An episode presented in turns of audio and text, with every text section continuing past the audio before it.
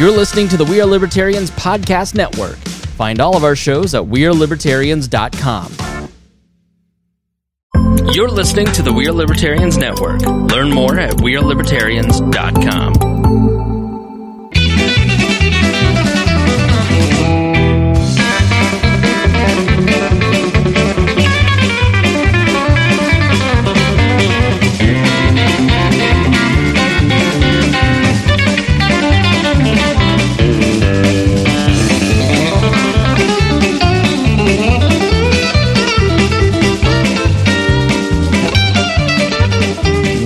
Boss Hog of Liberty. My God. Welcome to the Boss Hog of Liberty podcast. This is episode number 281 of East Central's favorite podcast. I'm Jeremiah Morrell, uh, joined today by my forever co host, uh, Mr. Dakota Davis, and executive video audio engineer producer, Zachary Burcham. Dakota, what are we going to do today? Today's episode is a flashback to the early days of the podcast where we have uh, some chicken scratch notes that Jeremiah put down on the back of a piece of scrap paper. Um, I was busy today and didn't write show notes. That was my failure, but we're going to be talking to you guys about some different committees and different boards that are going on in the county. Um, Corey Criswell has sent out his legislative survey for the uh, uh, the Indiana House District. And then um, also Jeremiah has something written written down that says nothing will change. And then we also have seasonal affective disorder, so we're going to be, uh, you know, ending the show on a very high note tonight. And I threw something in there for Zach and I to have a little gripe session at the I don't know what it means. I didn't talk about it. I refuse. Anytime there's an acronym that Dakota doesn't know what it is, after the USAC incident, he he no longer tries to guess at at acronyms. Uh, this show is about our lives in rural Indiana. We're here to push your boundaries and make you think as individuals. Sometimes we'll provoke you, other times we'll make you laugh, but hopefully you'll always learn something new. Uh, we just did, I don't know, 20 minutes or 25 minutes for the patrons, for the, uh, the folks that pay the bills and make it all happen, uh, on, uh, on, on out of towners visiting downtown Indianapolis, on Dakota's upcoming birthday surprise, and, uh, the, the miracle of adoption. And, Yes. and the other thing we teased last week that we're still going to continue to tease of Dakota's Commitment. Event. We'll say commitment. his event that he's going to participate in. We got to thank some people. That's right. Patreon.com slash boss hog of liberty. That is where you can go to support the show on a monthly basis, monetarily every month. The uh, they start out at around five dollars a month, and they go all the way up to fifty dollars a month. If you uh, sign up for fifty dollars or more a month, then you get a shout out at the front of every episode, and those folks are Mister Jonathan Phillips from uh, our favorite car dealer in the continental United States, Mister Anthony Meyer, who's trucking the roads and keeping your goods going to the stores this holiday season. And then, of course, the fabulous Miss Christy Avery from all the way in Fort Wayne, Indiana, our favorite Norwex dealer. John is also a candidate for the uh, s- City Council New Castle Ward City 2. Council. Yeah, so we're keeping an eye on that as well as we get uh, as we get closer. Uh, there's some merch. There's some merch for the patrons that should be on the way if it's not in the mail already, right? It's not on the way. I made a mistake. Um, Oh, Bought the wrong size mailers. So you didn't have all the postage on the mailers already, did you? No. Um, gonna have to buy some more mailers tomorrow when I get paid. I don't have money, so it's gotta wait. um, sorry. Hey, look, you're doing this out of your pocket, man. There's no nobody's complaining. Those are gonna be coming out, you know, whenever Amazon sends me the mailers, and then I'll package them up and send them. Although Audrey did package up the ones that aren't being mailed, and I will be bringing those to the studio for the Christmas episode because they're wrapped like Christmas gifts. So, Zach, Jeremiah, you guys have some Christmas gifts to deliver yourselves. That'll be fun. That's wonderful. Looking forward to it. All right. So here's here's what we have planned. There are this is where this conversation came from. I happen to know that there's some road construction coming to Henry County. And we were talking to uh I I, wait, I guess we'll call him an alumni uh boss hog co-host, Cade Koger. Uh he's uh invested in this community, has a family business that uh, that's involved uh, at LNK Produce Stand And I said, Hey, Cade, you got some orange barrels coming your way this year. He's like, What? Huh? What? And it, they're going to be working on the bridge just north of the, uh, the produce stand. So there's an abandoned railroad. That's the big bridge that's uh, up around 300 north that you don't realize why there's a bridge there. Used to be a railroad there. So you go up and over. INDOT is going to do some work next year on that bridge. And we said, Hey, uh, that's cool. By the way, you're going to have like 14 foot wide between the concrete barriers. So good luck getting some of your equipment through there, uh, when that's, uh, when that's going on. But, and he's like, man, it'd be great if these guys paid attention to the fact they're disrupting local businesses.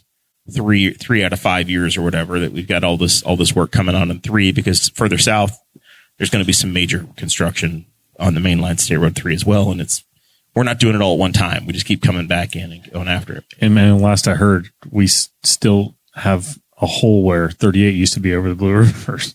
So Still efforting that one. yeah, Uh, my day job was not involved in that particular project. So the interesting thing is that, uh, our new state representative, Corey Criswell, representing Henry Township here, uh, he is going to be serving on the House Roads and Transportation Committee.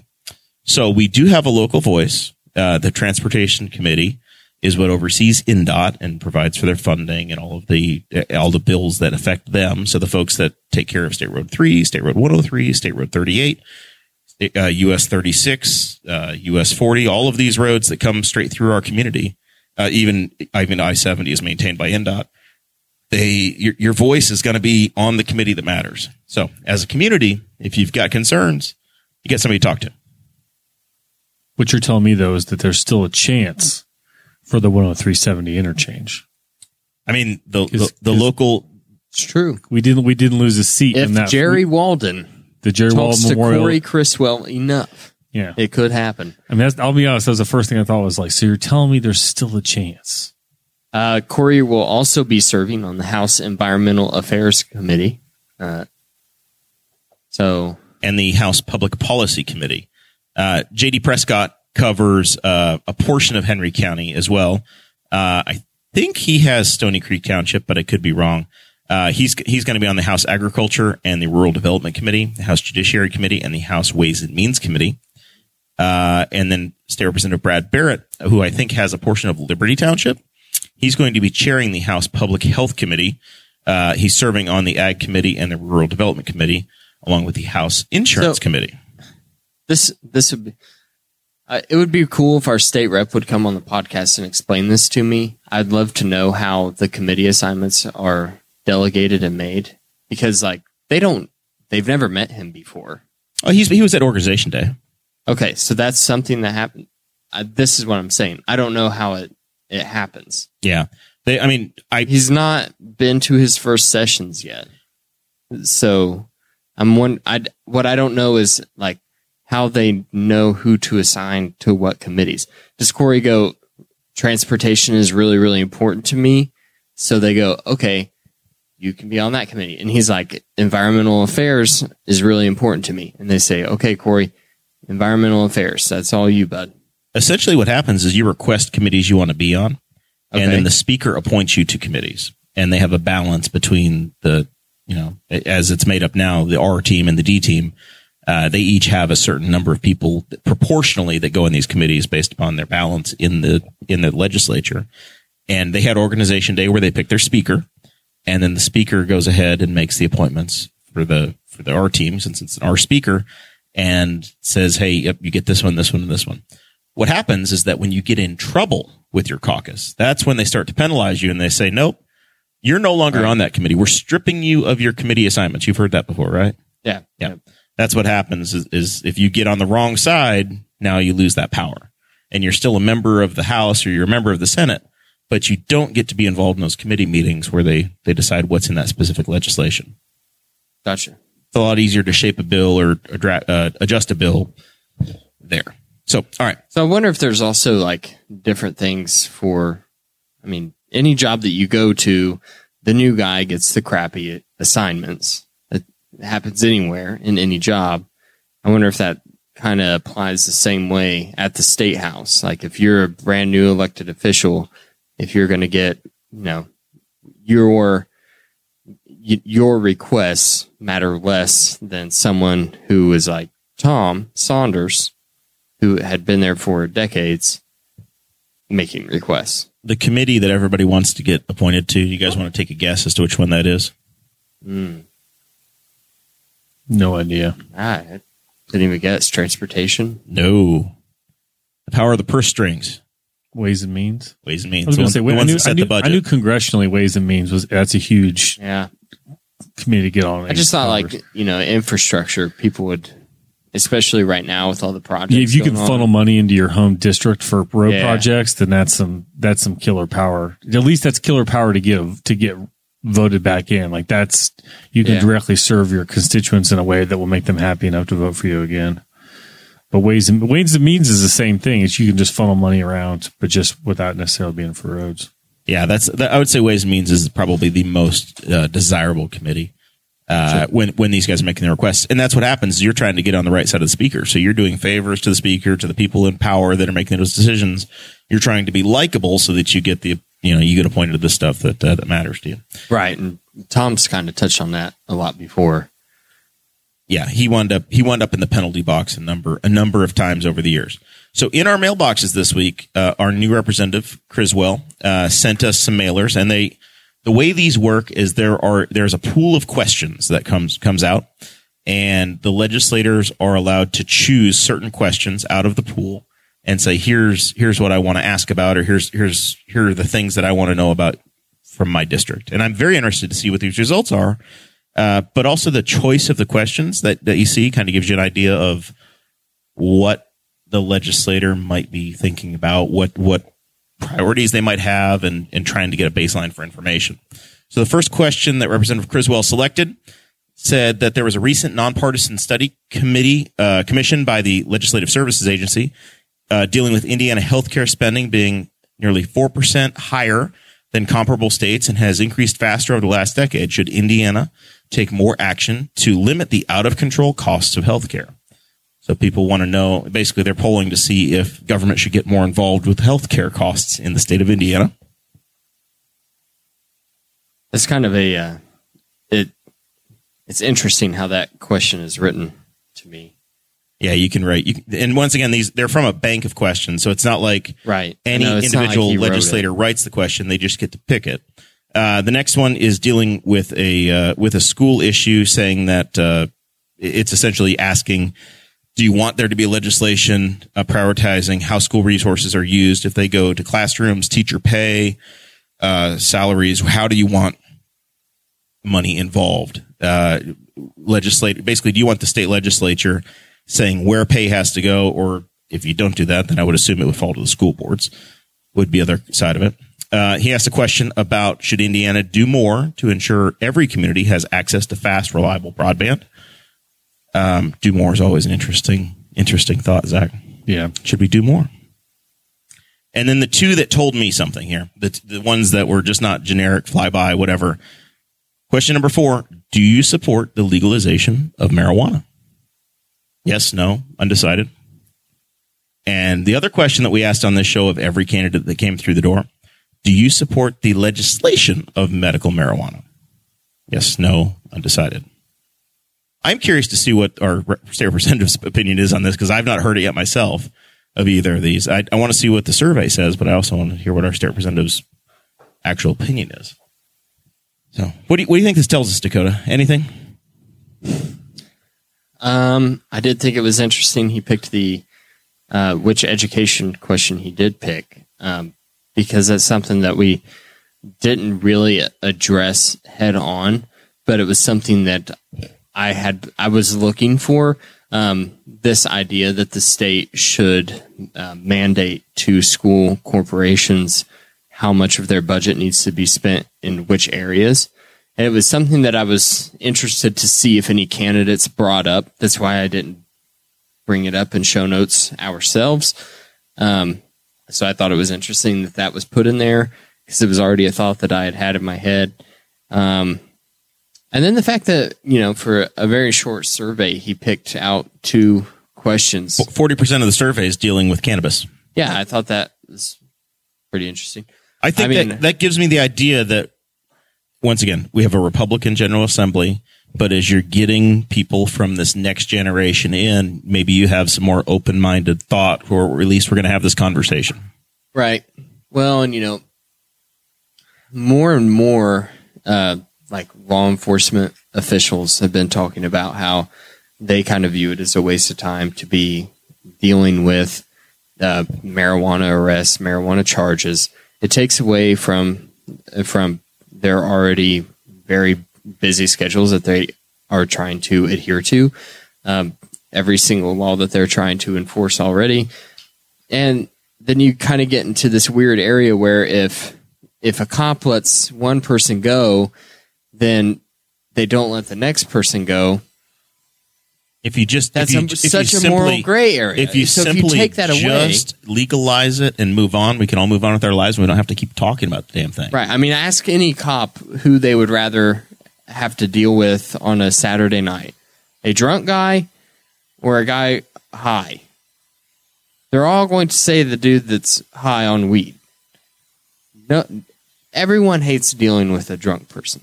Everyone, let alone a cop, because if they're there, they're probably aggressive. It's- They're not. They're probably not a happy drunk if the cops have to be called.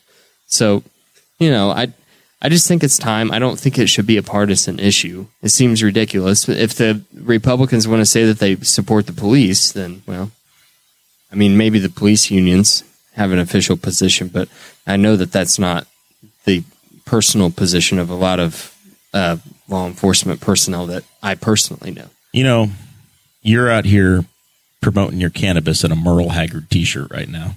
Mama tried.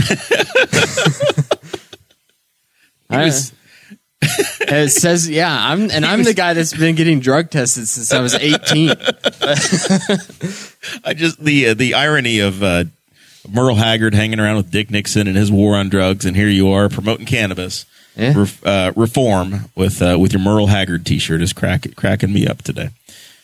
All right, so let's let's shelf this idea. We'll we're going to come back to it. We're going to watch the legislative assembly as uh, as things come along, uh, and as we get into January and February, March. That's this is the long session coming up.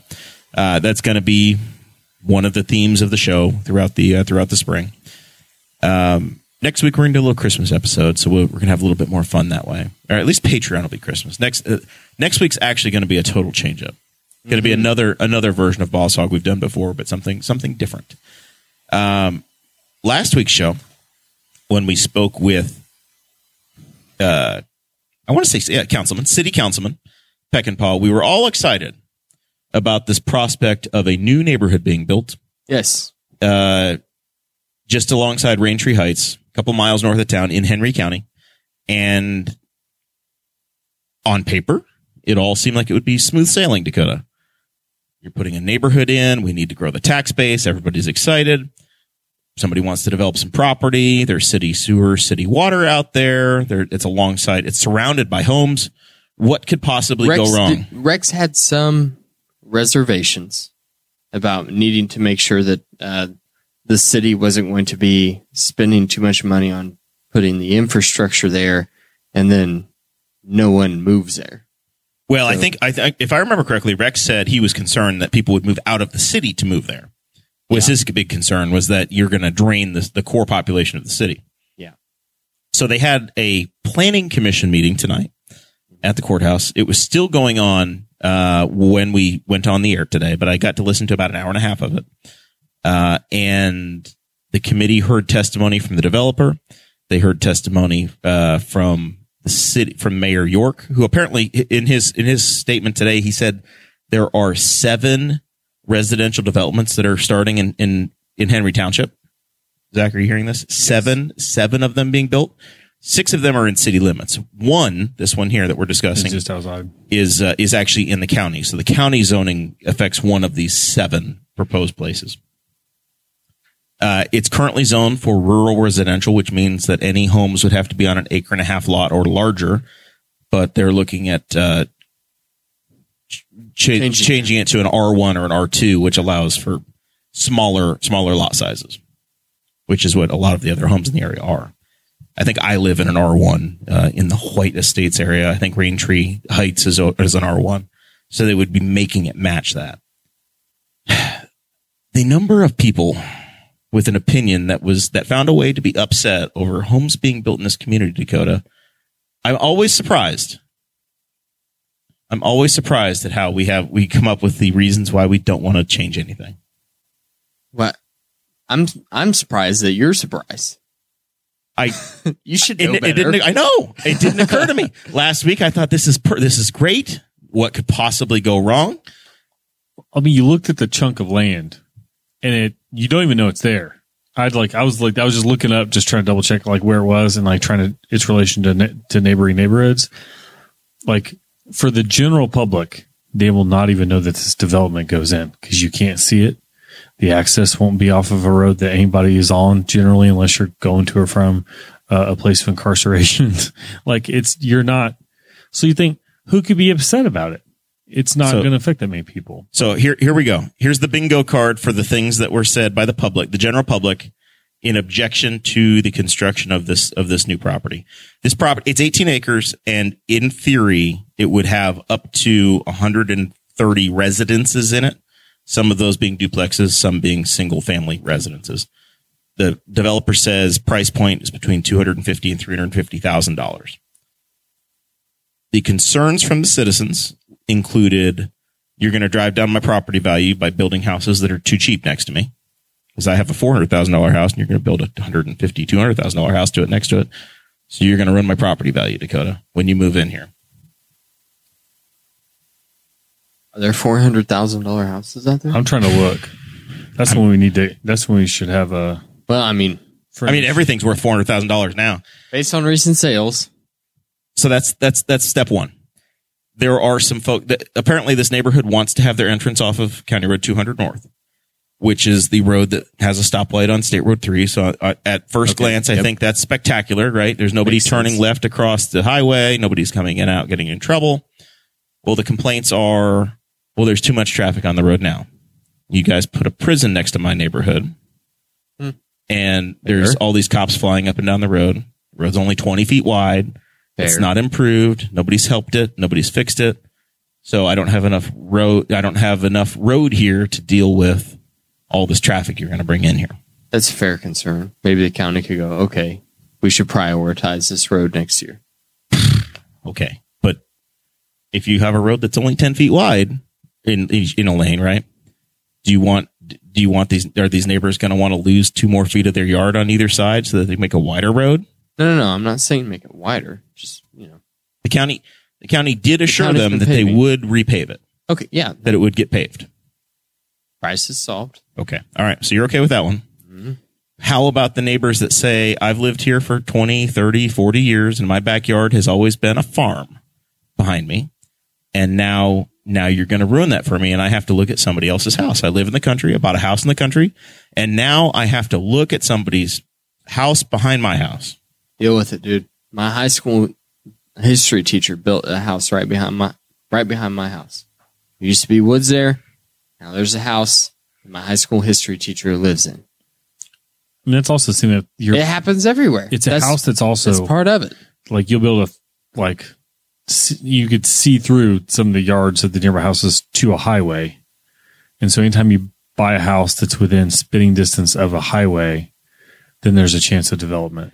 So- For sure. So you do have, By the way, I'm not complaining about the house behind me. They're good But neighbors. you're just saying, yeah, stuff changes. Yeah. so there's a mean, house. it happens. So okay, yeah, Uh, your pristine house is alongside of a five lane wide state highway, but in between this, your house sits between a, a state prison and a state highway, and you're upset over the traffic coming in and out. Right. All right. So that was And that it's was, like a hundred, you know, you're add, you're going to add what, 200 people probably. I, I mean, if you have 130 households, I, I would say two two and a half people per household, so maybe 300 people would be added in. You're gonna have you're gonna have Yeah, people. You're gonna have trash trucks. That's pretty significant. you've got you've got you're growing the community. Um, next complaint that we heard that was heard, uh, people said this thing is landlocked. I was promised that they could. I was there's a lot of I was I was promised. I was told. No, don't don't tell anybody who you were told by, but I was told. Mm. I was told it's landlocked, so they can't build there. Just like you were told that your front yard wouldn't smell like sewage. You're still efforting, still efforting. I was told that there's a spring in it and you can't build on it, and there's an ordinance that says that, but they don't know what the ordinance is. they don't they don't know what the ordinance is, and they want somebody else to figure it out for them. But I was told, I was told, What an odd thing to bring up at a meeting. Why wouldn't you just look it up? You can look up ordinances. don't know that it exists. So that was that was uh, that was on the list of protests. That one's odd. That one's weird to me. I don't understand it. I was told that So- there's a natural spring and you can't build on it. Surely a land developer would have looked. That doesn't make any sense. That doesn't make any sense. I don't. That, So- that's a waste of time. And then there's there's concern over the, the density, right? A lot of people were complaining about mm-hmm. there's just going to be too many houses back there, too many houses, and you're you're going to try to make money by selling this property that's behind me. Okay. What buffer am I going to have? There's going to be too many houses back there. It's you're gonna because- you're gonna ruin my way of life, Dakota. It's because this idea of 130 units, and then you go, they're duplexes. What's that look like with duplexes?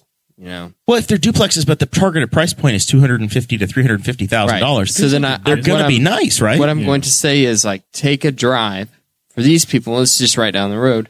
Take a drive down to the Wildwood um, addition, which is just to the north side of Memorial Park, right? No, to the south side of Memorial Park, and take a look at those duplexes. They're very nice. It's a really nice neighborhood, and most of those houses are duplexes. And I, I think that if you are looking at, um, you know, multi-unit development in your coming to your neighborhood, that is the ideal situation. if you buy a house and there's nothing developed behind it, do you have should you have any expectation that it's never going to be developed in your lifetime? No, I mean I have full expectations that the cornfield across the street from my house will be developed, which is why I've often thought about reaching out to the farmer that owns it and saying, if you ever think of selling, hit me up because I know that that's that's probably prime real estate right there to be developed in the future. There was a property owner in this that said, "I think it's disrespectful to me for you to want to build there. You're not respecting me as a neighbor because you want to you want to develop this property over there." Not respecting me as a neighbor because you want to give me neighbors. Now I'm going to say this because I was just doing the math, and if you split it, and some of them will be duplexes. You split it up like 130 ways. That's like about a little over a tenth of an acre for each one. That's about the size of my lot. Yeah. Now get now uh, this week's realty movement, real real estate movements aside, I want to see you stick a quarter of a million dollar house on a on a just over a tenth of an acre lot and make it three hundred fifty thousand dollars. Right. Well, I think that that would be the smallest they would possibly Yeah. go with them. But it, it- everything that that is their top On the- end. I the think they're, they're probably looking probably at half that is the actual Yeah. number. The of homes. Courier article, uh, it said 110. Yeah, I thought I saw 110, 111. So which is, that would be a little bit bigger. But I'm just saying, just like I would, And I'm sure some some lots will be bigger, some Yeah. will be smaller. some people, I know You some, might have a couple of little like one bedroom houses thrown in there. I know some people lot. that live across in a neighborhood across, uh, like in that very, very close area. It would be like a mirror image to that neighborhood basically. And their dad built there and he bought the lot next to him when he built because he's like, I don't want a neighbor. So to control that, he bought the property and so he has a buffer. So that's what some of these people should do is if you want to control the land that you're staring at, buy it and then you control it. and you have to own it. Yeah. So, Listen, in I work of in this, I work in Noblesville and Carmel, uh, somewhat frequent frequently uh, for work, and driving through there, it's constant. You just are constantly seeing like older houses being torn down, and then giant monolithic housing additions being built there. Uh, places that used to be cornfields, places that when I was hired and I worked in Noblesville full time for a few months. Uh, there was nothing there places that I remember there being cornfields, there are now dozens of homes. Yeah, you're you're, you're in subdivision after subdivision, Right. It's daisy together. It's just, it's what happens. There's a lot of people. Um, and listen, Governor Holcomb, say what you want to about him. He had this gigantic initiative about trying to get people to move to the state of Indiana. so far it's worked. A lot of places like that, Carmel, Noblesville area, that's where um, a lot of people have been attracted to. Now, because of the housing market being the way it was and the way it is with interest rates right now, uh, places like Henry County are looking more and more attractive as affordable places to live if you're looking for somewhere in Indiana.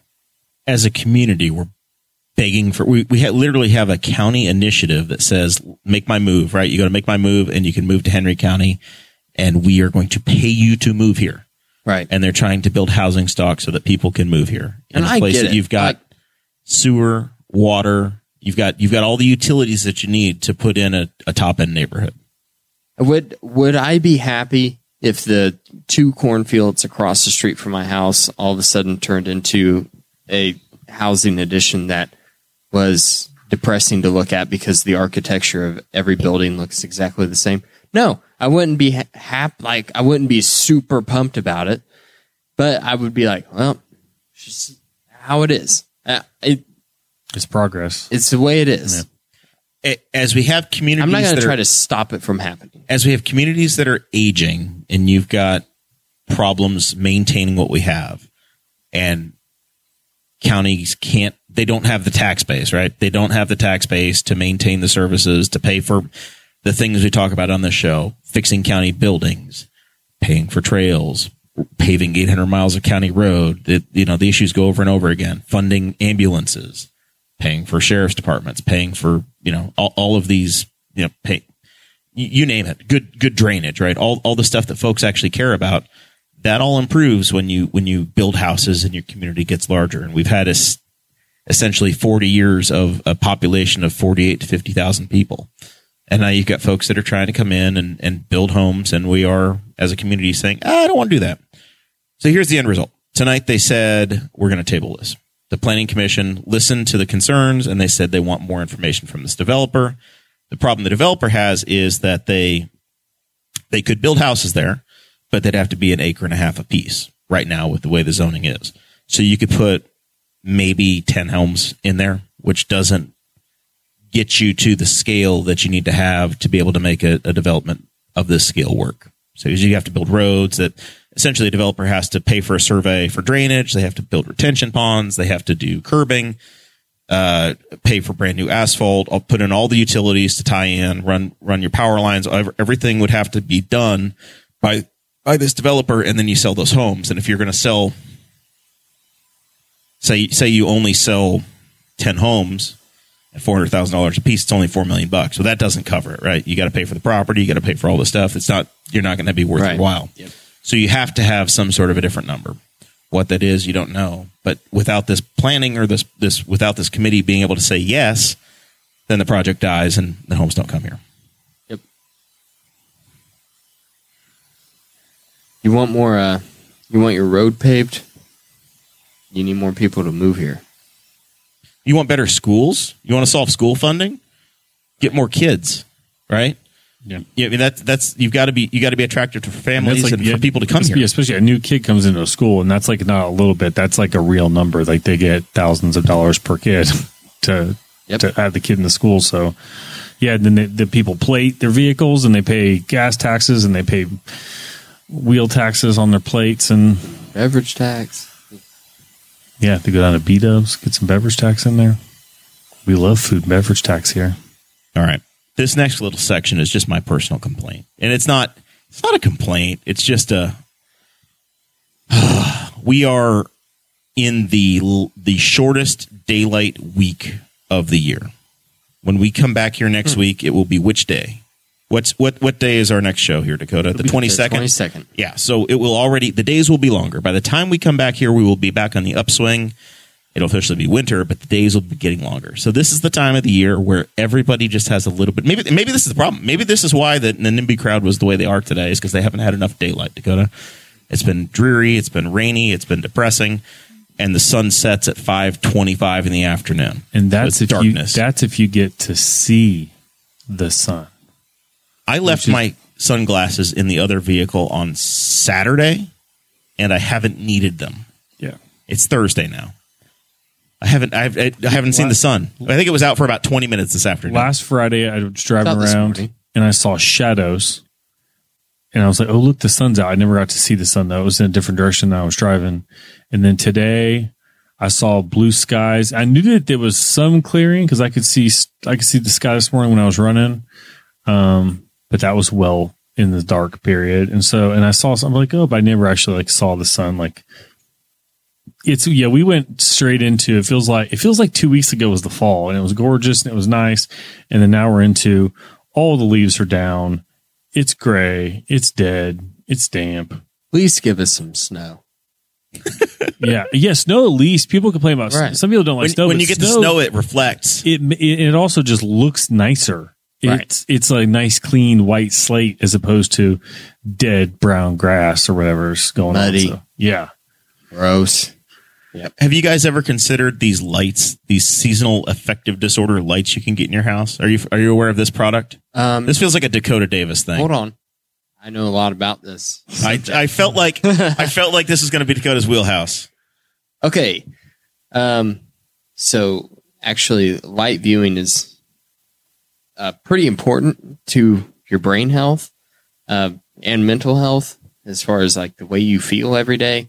There's a, a big correlation between um, mental health disorders and also morning sunlight viewing and how it affects your circadian rhythm. So, uh, a really good thing that people should do is within an, an hour or two of waking, just go outside for like 20 minutes and just be outside to get the photons from the sun into your eyes, even if it's kind of an overcast day. Or if you're if it's an overcast day, you should be out there longer. What if you wake up at five a.m. and the sun doesn't come up for three hours to go to? What the up at- hell are you you supposed to do then? If your alarm is set for a quarter after four, um, then you need artificial photons to be put in your eyes, and they make um, Does that upset the the wife? If you have an artificial photon light know. machine in, Um, in the room, so here's my hack. Um, base, there's there's glasses which I put on my Christmas wish list, but I don't think I think this is the second year they've been on there, so I don't think. But they basically go around your face, and they have these uh, basically the seasonal affective disorder lights, but they're these are, have a green tint to them, which they said do something. I don't know, but they shine basically to the bottom of your eyelid to where you're not you know, it's not shining directly into your pupils, but you're getting that photon wash into your eye as soon as you wake up. And you could just like, like I'll be able to, this is why I like this because as soon as I wake up, you know, I'm going pee, I'm putting on deodorant, I'm spraying water on my face to get woken up.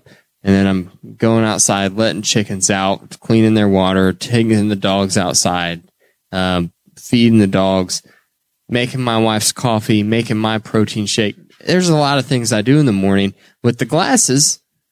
Just throw those babies on, do all that stuff. But they're expensive. They're like $180. And I'm not a rich man, so I can't just be buying that stuff. So, um, Andrew Huberman, uh, professor of neuroscience and ophthalmology at Stanford, he says to buy one of those boxes that artists used to trace. Like they used to trace um, images. okay, You know what I'm talking about? Did you have those in elementary school? a Lite-Brite. Um, it's it's a box that's just got light bulbs in it and a basically a piece of plastic over the top of it, and just kind of stare into it. He says that's the cheapest option versus buying like a light therapy device. So it's like it's yeah, a little bit like an overhead projector kind of thing where it's yeah, a translucent side. I never seen one. I don't think we didn't use them in school. I'm So seeing these are just it's literally just a box. It's got a oh, piece of plastic on top and there's light bulbs inside. You put a piece of paper on it that's got a picture on it. And then you put another piece of paper that's blank on top of that And you trace picture through. And you can trace it. I'm seeing that you can get one of these 10,000 lux light therapy boxes for like $30, Right. 30, 35 bucks. And you can solve your depression. You want to know what my solution is, Jeremiah? You've got some sort of goggles you're wanting to wear around like well, those a are those are what I really want. But here's the solu- here's what I do every day. I've been doing it for months, like since probably this whole year, actually. Maybe. I mean, I are you overdoing it in June? You don't need this. no, you you do need it. I mean, it's The sun's Seasonal up like affective 18 disorder. hours a day. seasonal affective disorder is more severe, but what this helps with is setting your whole circadian rhythm. So if you're like me and Now- you try to wake up. I no longer trust you. I, you've gone crazy on me. if you try to wake up really early in the morning and you need to, and it's difficult, then like for me, I wake up at 4:15. My alarm goes off at 4:15. I my body needs to get into that rhythm to where I'm I'm awake at 4:15, and then 16 hours later, my brain starts to produce more melatonin, and I can naturally put myself to sleep. Uh, that's difficult if you're constantly going in and out of different cycles. So like that's why I try not to sleep in super late on the weekends because that can really mess things up. But here's my solution to the light instead of having the goggles. I walk around like this every morning. Just you just I just do this. you are like a you- so he's taking his cell phone and walk he's around with my he's phone just- light. you are like so right do you think right at my nose? all right so the way Dakota's doing this is he's he's basically lighting himself up like he's a, a YouTube star. Yeah. Do you think that Or he's telling scary stories at a campfire. do you think that all of these creators on Instagram are happier because they have lights in their face the entire time? I don't Do you think they're that it's made beating it- seasonal affective disorder because they're special? Because they're because they're they're getting the clicks? Inadvertently because they've got these lights on them, they're happier? So it's interesting that I didn't see you wrote down seasonal affective disorder for the notes tonight. I didn't know that th- that's where you were taking it because I've never made the correlation with my mood. I know Andrew Huberman's talked about it some. I've never noticed a difference with my mood. I do know for a fact that whenever I started shining my flashlight in my face every morning, I get to bed earlier and when I need to be going to bed and I wake up easier. What about people like me that suffer from migraines? If you listen to the Patreon, you flash a light you- in my mean, eye and I'm, do that. I'm going straight back to bed. but you don't wake up as early as I do. You have that opportunity that within two hours of waking, because you said what your alarm goes off at like seven. Uh, yes. Well, no, no. The alarm goes off at 6:15.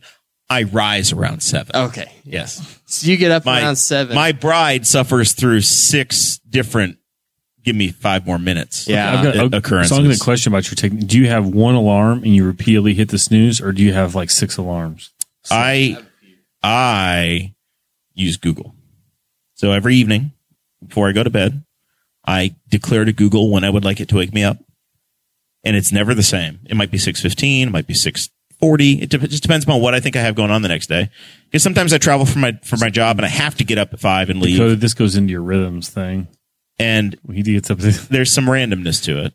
And then there will be days where I'm actually up at 6:40 and there's days where I can squeeze it out till 7:05 and still be fine. I'll admit I'm not great though. I have four different times I get up in five days, depending on how far I'm running, remote or not remote, and yeah, just generally like what day it is. I don't know that So- we're machines that have to wake up at the now. All of that said, six fifty. I'm up whether I set an alarm or not. My body is waking me up at six fifty. That's your natural rhythm. Yeah. Six fifty. Yeah.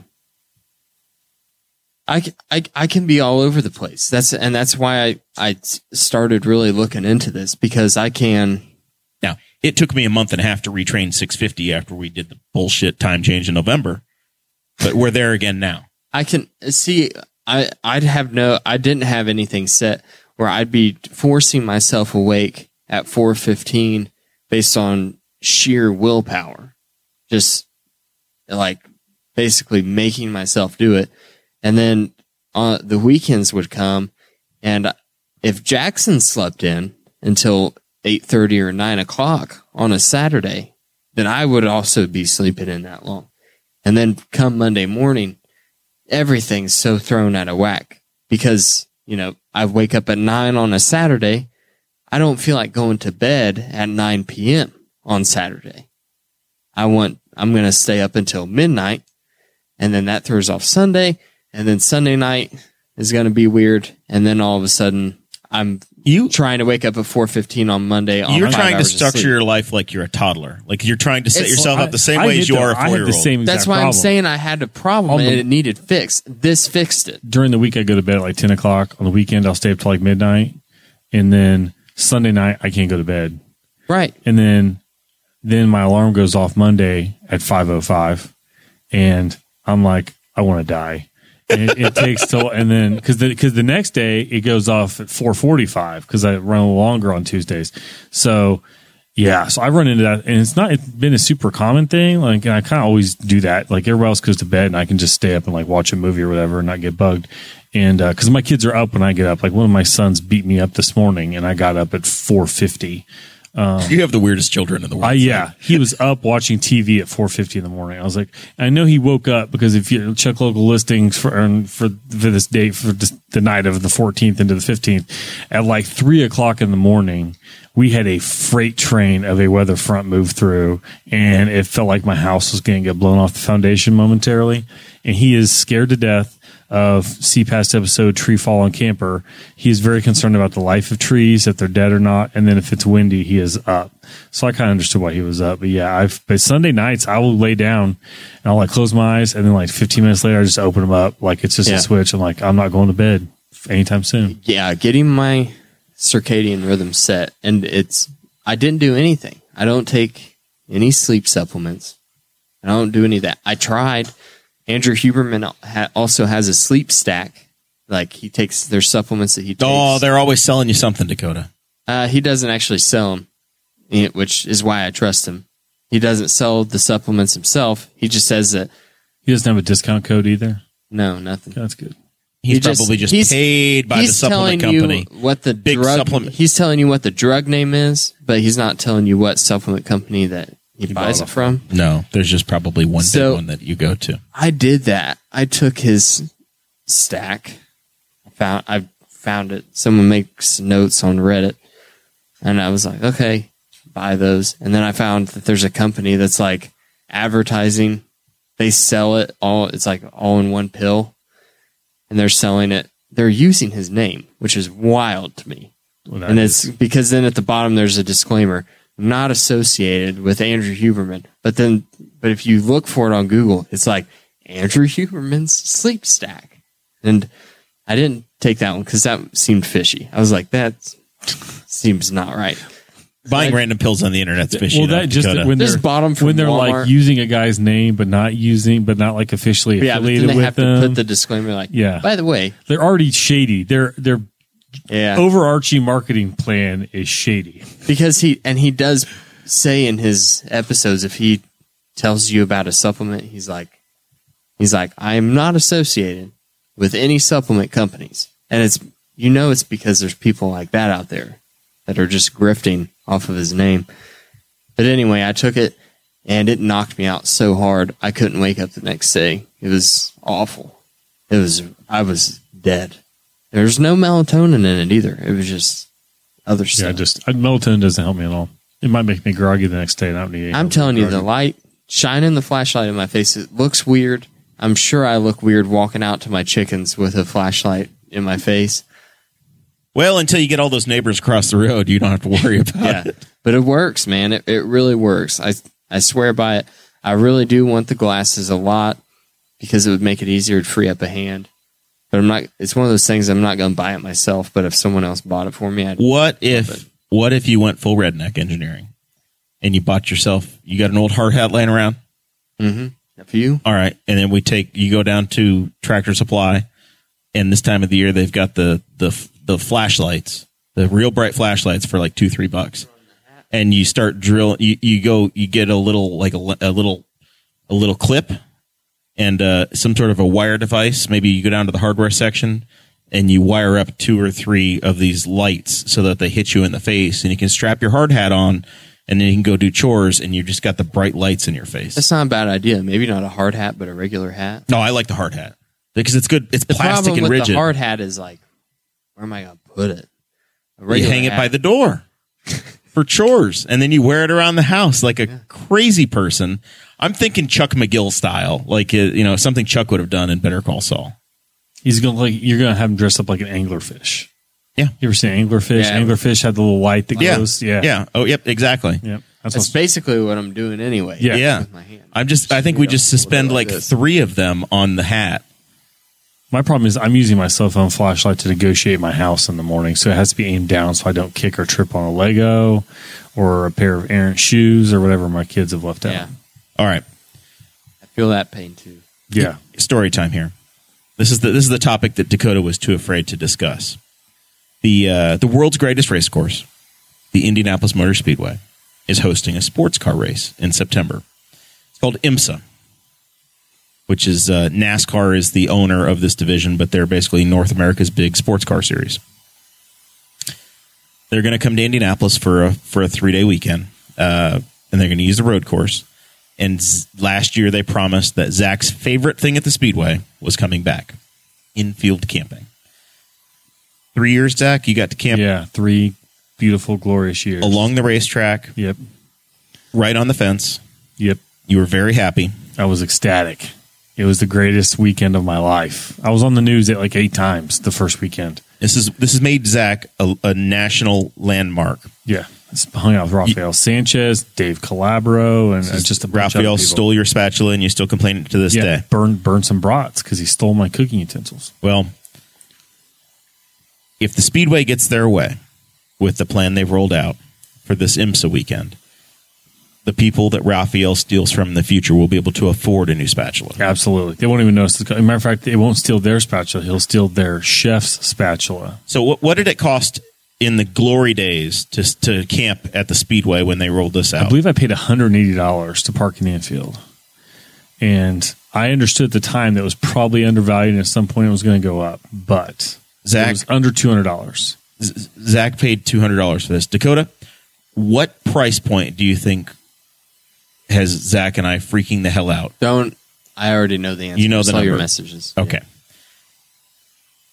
Fourteen hundred dollars or fifteen hundred dollars to be in the exact same area that Zach I've was never in. been so excited and then had my excitement dashed so quickly as to see that they wanted to double, more than double, the amount of money that they get from me just to camp for a weekend. My entire month of May Yeah. cost less than fifteen hundred dollars, And that's, yeah. and I'm out there three weekends. I have grid access for the Indy 500. I've got grid access for the Grand Prix. I can go through the garage area anytime I want to. I don't, I've got my wife's tickets, my tickets, the race tickets, the whole thing. Less than fifteen hundred dollars. I think it's that's more than my family's, and that's we have two campsites for the race weekend, and yeah, six tickets, and yeah, uh, We're in the program. are kind of different, yeah, but like, yeah, so much. And then I was like, I was trying to figure out, I'm like, look on the map, there's a section over here that's different. What's that? Because all this was with electric, and they do charge a a, a premium for electric, like it normally doubles the cost of the camping um because they bring in generators or whatever and there's a pop-up area i'm not sure what denotes a pop-up like i would hang a pup tent off the side of my trailer if that denoted it as a pop-up that camping which is primitive non-electric is $700 900. it was 900 over 900. over in the turn three infield Yeah. By so the the track. not track side potentially blocked by a dirt track that they built there but just kind of yeah i was shattered That seems insane. I didn't. What was a real bummer was is that we never got to. you never got to say goodbye, did you? I never. Yeah, I like. I like to have had one more year of the infield and say, "Hey, this is the last year we're going to do it." But you guys were really good because we were all patient and we're like nice about asking about the list or whatever through COVID because they couldn't do it through COVID or whatever, and we were like super. I mean, I was trying to be the most well behaved human being ever those those weekends and I just want one more trip back so I can wake, I like tow my camper through the South Tunnel and get a picture of it in front of the pagoda and stuff, and just yeah, never again because I don't have that kind of money. I have to win the lottery. Here's here's my contention. Fifteen hundred dollars is the camper payment for the the majority of the people that come to the speedway that are like the bread and butter folks that come. Fifteen hundred dollars covers their the cost of their rig for the year. Yeah. In comparison, there's one outside the track option in lot two, which is where we spend actually more of our May now than I used to spend a lot of it in lot six. It's $145 there. I bought my ticket today. My pass so, today. So to move from the outside to the inside only costs you about a thousand percent more. so yeah, it's insane. it's in, yeah, and then and then uh, Jeremiah immediately is like, "Is this a mistake?" and tweeted at the track, and it got a response from the El Presidente Doug in two minutes. no mistake. No mistake. This is going to be a totally different experience.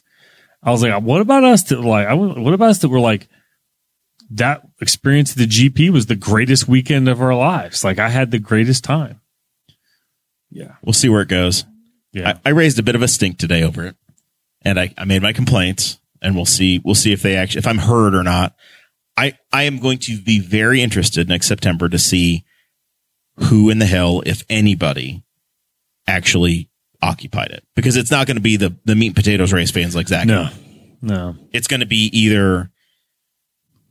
I don't know. I honestly don't know. It's going to be million dollar rigs. It- There's no way that it's going to Yeah, be going to people be a with a bunch. Of, travel it's going to be a bunch of like class A rigs. So it, it's gonna it's not gonna be your traditional campers. I'm I'm sure there are some folks that will pay it that'll pay anything, but it's not gonna be your the people around here, and it's it's just gonna be a different vibe. It's I would I would have expected. I'll be honest. Like when we were the last year we camped in the infield, I thought, man, this is eventually they're going to catch up with us on this. There's because it was. I thought I actually thought it was a little cheap. Like I know Road America, I think it's about three hundred bucks to be trackside. Um, Mid Ohio, Three hundred dollars is a fair number. I, I would pay was three hundred expecting three, three, maybe four. If they said like to reserve a trackside spot in a good, like on the where the cars go by kind of thing.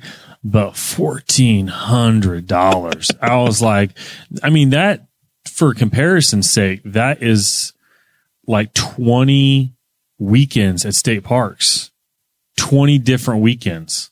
That's your whole summer. You could spend your whole summer camping every weekend at a different state park and not spend fourteen hundred dollars. The, the ask is just unreal, right? People have a fifteen to twenty five thousand dollar rig, so you want them to spend ten percent of the value of their rig on one weekend of camping.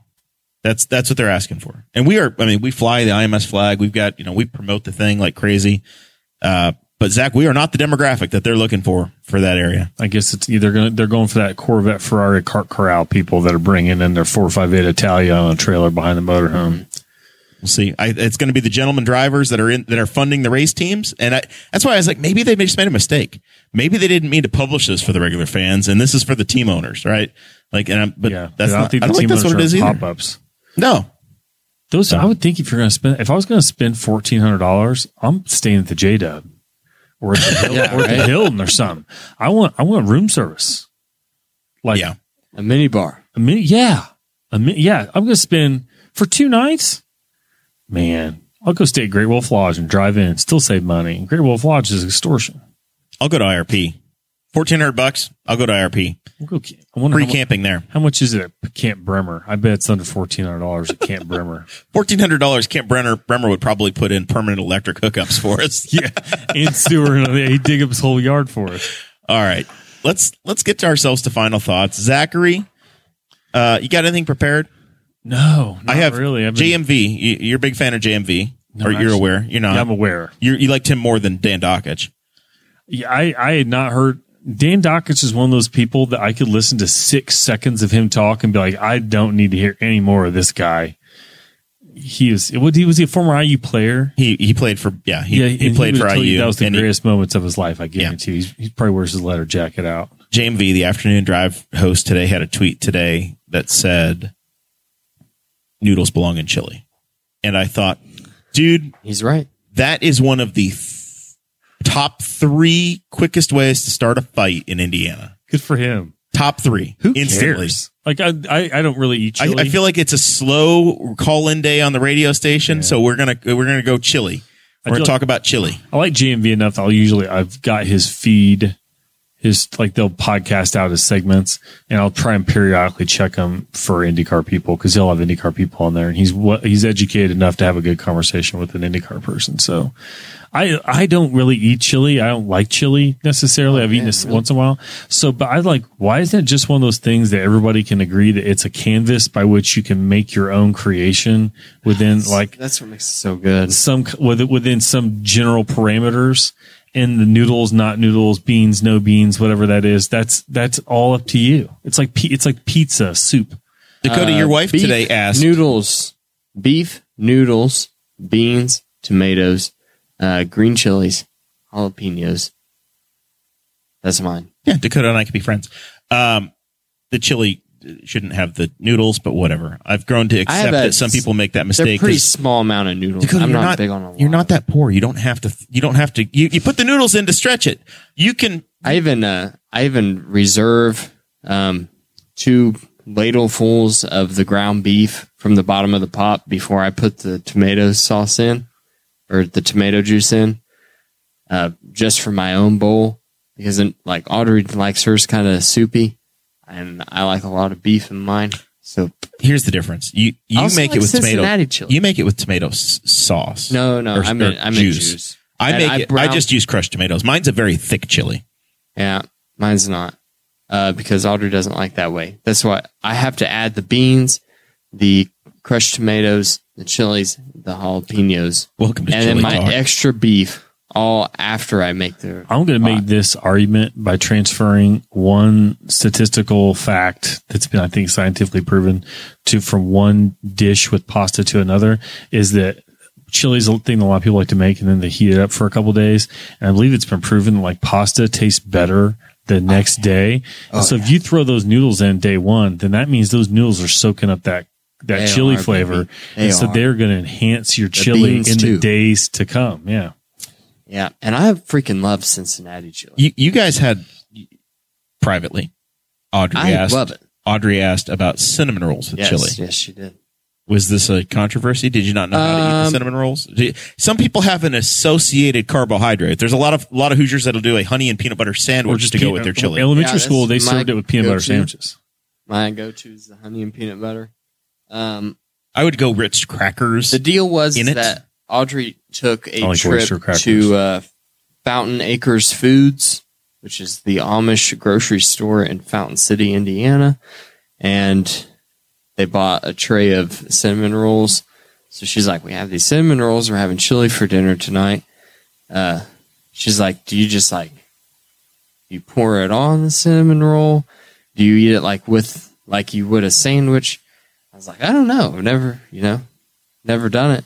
So she's like, Jeremiah would know. so that's why she asked you. I, I said what I would do is I would shred it like it's biscuits and gravy and throw it in. so I kind of just, you know, cinnamon rolls are spiral in nature. So I would peel a piece off and then I would scoop up some chili. It was very good. It was the ultimate sweet and savory experience. I was going to say the other thing too, maybe would be to uncoil the cinnamon the roll whole thing. and then just pour the chili over the top of it, yeah, that- like a like a, a chili Manhattan, but with a I cinnamon. love roll. chili. We have it all year round too. We'll even eat it in summertime. I'm not, I I didn't No like it in school because I'm like real weird about. I'm just weird about cooked vegetables. Um, the texture's kind of strange. I'm gonna admit, I'm just weird. I'm just I like. It's not taste that gets me; it's texture. Like I bite into So like you would like the chili I make for Audrey, which is just beef and elbow macaroni. Oh yeah, that sounds amazing. yeah, it's like when I bite into a tomato that's just like mushy. I'm just like, I, I can get through it as an adult, but as a kid, it would immediately trigger a very like strong response. yeah, that's exactly how physically. she is. It's and funny. so, um, but yeah, I'll eat it. As, I can get through that as an adult, but yeah, Well, this concludes Zach's final thought on chili that he didn't even have. yeah, he didn't ask for. Dakota, you got anything for me? Um, Or for the Patreon, audience? patreon.com slash boss hog of liberty. Go support the show. We appreciate you all. Um, I don't think I, yeah, I don't think I have anything. Um, shout out to USPS for, uh, finding my lost package and delivering it to me this week. I haven't had, I haven't heard near as many stories about just dumpster fire shipping experiences Well, this year. patron Andrew Bowman has a problem with his Christmas oh, cards. his map was hilarious. Yeah. it was Back and forth. that. Well, no, it showed. I believe eh. that there it, the, the the map shows that his Christmas cards are currently in India. Was it? Is that where it the showed? But it showed that they were coming from like Illinois. It showed that they were going to. It was a very strange thing, but yes, there were two dots on his map, and one of them said his wife's name in Brazil, not Brazil, Indiana. I don't think it just said Brazil, which is a bit concerning. But the one of the dots was in central India, like in the middle of the Asian subcontinent, and you're like, Ugh, good luck with that one, buddy. And he and that yeah, that was his Christmas cards. so yeah, You never know. You never know what's going to happen. I, it's been spectacular. Every delivery we've had has been on time and well done. I think that the that part has gotten sorted. Things Yeah. things are so much better than they were last year. I had a package coming back last week that wasn't a gift. It was a, a truck part, and it was the first thing it hit was like, "Oh, it's going to be here January 18th." I was like, "Please tell me that that is a joke." And then so "Oh, it's going to be here Monday." Oh. and I was kind of following it, and I was like, because I really wanted it over the weekend, and because I was putting a bunch of putting some stuff on, kind of sorting out um, the vehicle, and I was like, "Can't- I wish it would get here Saturday. And it popped up and it said, nope, it's going to be here Friday. And then it checked and it said, nope, Monday again. I'm like, oh, and then it was like, oh, nope, it's going to be here Friday. And it showed up Saturday. So I was excited. Came back in like three days from Florida. Not bad at all. a, I have another shout out to give. Townsend Home Appliances in New Castle, Indiana. They were uh, fantastic. We've been dealing with uh, dishwasher issues. I thought I had it fixed myself, but after a couple months, the issue came back. So we decided to buy a new dishwasher, and they were fantastic. Uh, super friendly service. They were easy to. It was easy to see what they had in stock on their website. Got there, knew exactly what we wanted. Took a look around. They were super friendly. Um, they basically told us everything up front, and then whenever we wanted to take it home, they brought it out to the car for us and loaded it up and sent us on our way. Um, yeah, they were great. Um, prices were super fair. Uh, can't complain. Very good. I was thinking about that today uh, of the the number of small town places that we have that can you know you can buy you can locally buy your furniture and your appliances from Myers in town. You can buy them from Townsend's. You can buy a lot of this stuff right in the community without having to go away and go further away. Uh, and it's because once again, it's this it's this same theme of us having enough houses, enough folks to support all of these different var- varieties of businesses uh, that exist. You know, yeah, the big employers matter, but it's also having the population that says, hey, you know what, I need an HVAC guy. And you've got five or six really good quality local companies that can take care of somebody. It's not just the one that you can do. Uh, and you've got multiple high end options. You know, we've got great florists, we've got great mechanics in this town. So many, we are on the verge of having so many damn coffee shops that it's unbelievable in this town. And I can't wait to see how that one shakes out.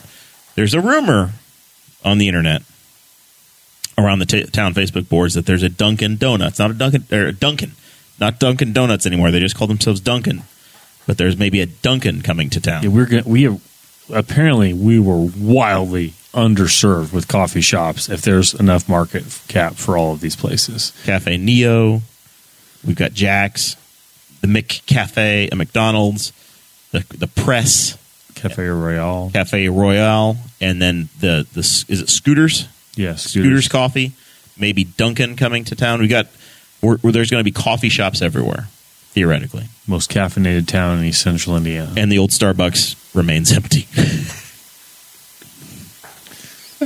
All right. That said, we need each other. Let's be nice to each other. It's Christmas time. Uh, just just show some grace to folks and if somebody has a new idea, let's listen to it. Let's talk to each other. Let's try to find a way to live together and by God, maybe maybe we might have more than 50,000 people here in 2 or 3 years if we can do it right.